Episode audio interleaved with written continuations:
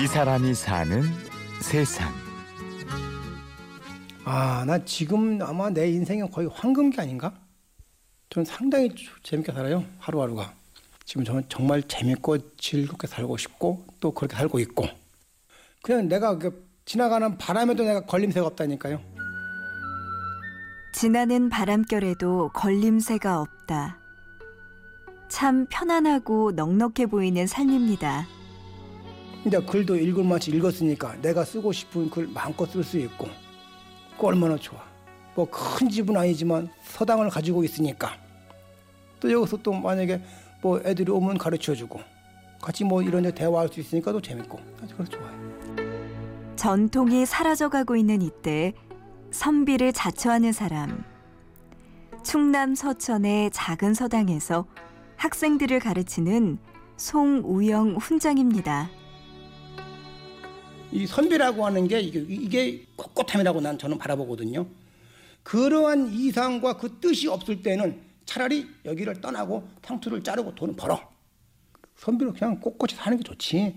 굳이 그거 가지고 다만 이 시대에 대해서 그 발언은 할 수 있어야 되지 않느냐. 그래 선비는 글을 쓰는 거예요. 선비는 글을 읽고 현실에 대해 자기 생각을 나타내야 하는데요. 그러기 위해서는 학문과 인품, 그리고 청렴이라는 덕목을 지녀야 합니다. 돈만큼은 선비는 어떤 일이 있어도 주면 안 된다는 거. 사람이 돈에 치우치면은 아 이게 사람 값이 못하더라고요. 선비가 입에서 돈 얘기하는 게 얼마나 힘든 줄 아세요? 막 뒷절리고 아 이거 피곤하더라고.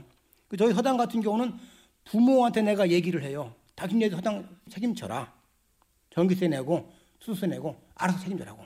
우리 얘기합시다. 이거는 교육비가 아니고 여기 생활비요.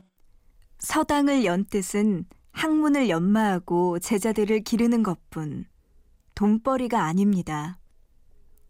송우영 훈장이 이 점을 철저히 지키려는 것은 지난날 그러지 못했던 적이 있기 때문입니다.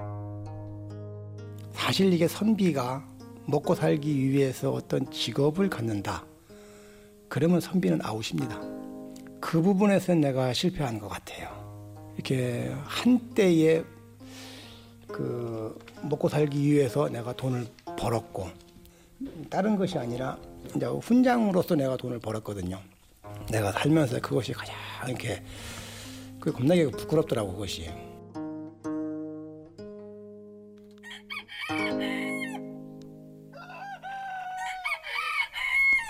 선비가 경계해야 할 대상이 또 하나 있습니다. 이게 선비한테 가장 라이벌. 닭이 옛날부터 제일 이게 선비한테 이게 애물단지입니다 이게. 선비를 깨우는 게 닭이고 닭보다 늦게 일어나면 참 저 저 저 참 저 금수만 또 못한 놈.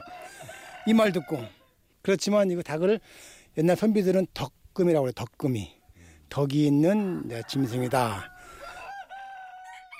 자활하기 시습지며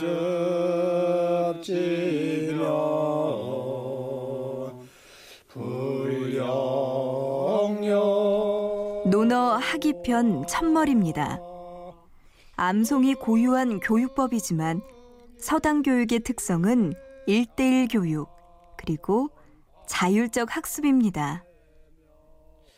어, 일반 학교 선생님들하고 다른 점을 굳이 뽑자면 일단 아예 강압적인 게 없어요. 저희가 공부할 때까지 기다리시고 물어볼 때까지 기다리시고 그런 식으로 공부를 하죠.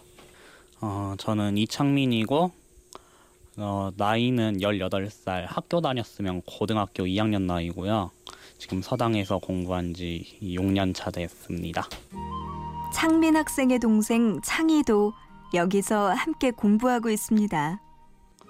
네, 똑같이 시작해서 초등학교 3학년 나이 때 들어와서 똑같이 횟수로 6년째 네, 어린 나이에 부모를 떠나 서당 입학이라 쉽지 않은 일인데요. 그동안 어려움은 있었지만 후회는 없습니다. 가끔 친구 녀석하고 얘기를 하다 보면요 스트레스를 많이 받더라고요 근데 걔들이 하는 말이 나도 그때 서당으로 갔으면 그런 얘기 들을 때마다 아 내가 잘한 일이구나. 다른 남들과 다른 공부를 시작하기 잘했구나 그런 생각이 들 때가 있어요. 제 친구들하고 얘기를 해보면 틀에 박혀 있어요. 보면 여기 와서 이 인생 한 가지 길이 있는 게 아니고 여러 가지 길을 알 수 있다는 거 그거 느끼면 참 좋은데 저 스스로 해야 된다는 거 그게 제일 힘들어요. 반드시 아까 했잖아요. 새벽 3시 그때 일어나야 되고 또 그 다음에 글 읽는 소리가 들려야 되고 원래 선비는 3일을 쉬면 안 돼요. 글 읽는 게 3일을 쉬고 4일째 되면 오늘 배운 걸 다 잊어먹는데요. 사람의 머리가 가르친다기보다 함께 살면서 삶으로 모범을 보여야 하는 서당 교육. 그래서 송우영 훈장도 날마다 수행과 학업을 이어갑니다. 어린이집, 유치원, 초, 중, 고, 장장 이 긴 시간을 학교라고 하는 곳에서 얘가 살았는데 얘가 삐뚤어졌어. 그러면 이 책임을 누가 져야 돼? 이거 선생이 져야 되는 거예요. 얘가 공부 잘하고 못하고는 그건 별 문제입니다.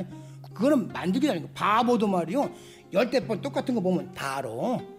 안 해서 문제지 안 해서. 그걸 만드는 것이 훈장이지. 이 사람이 사는 세상.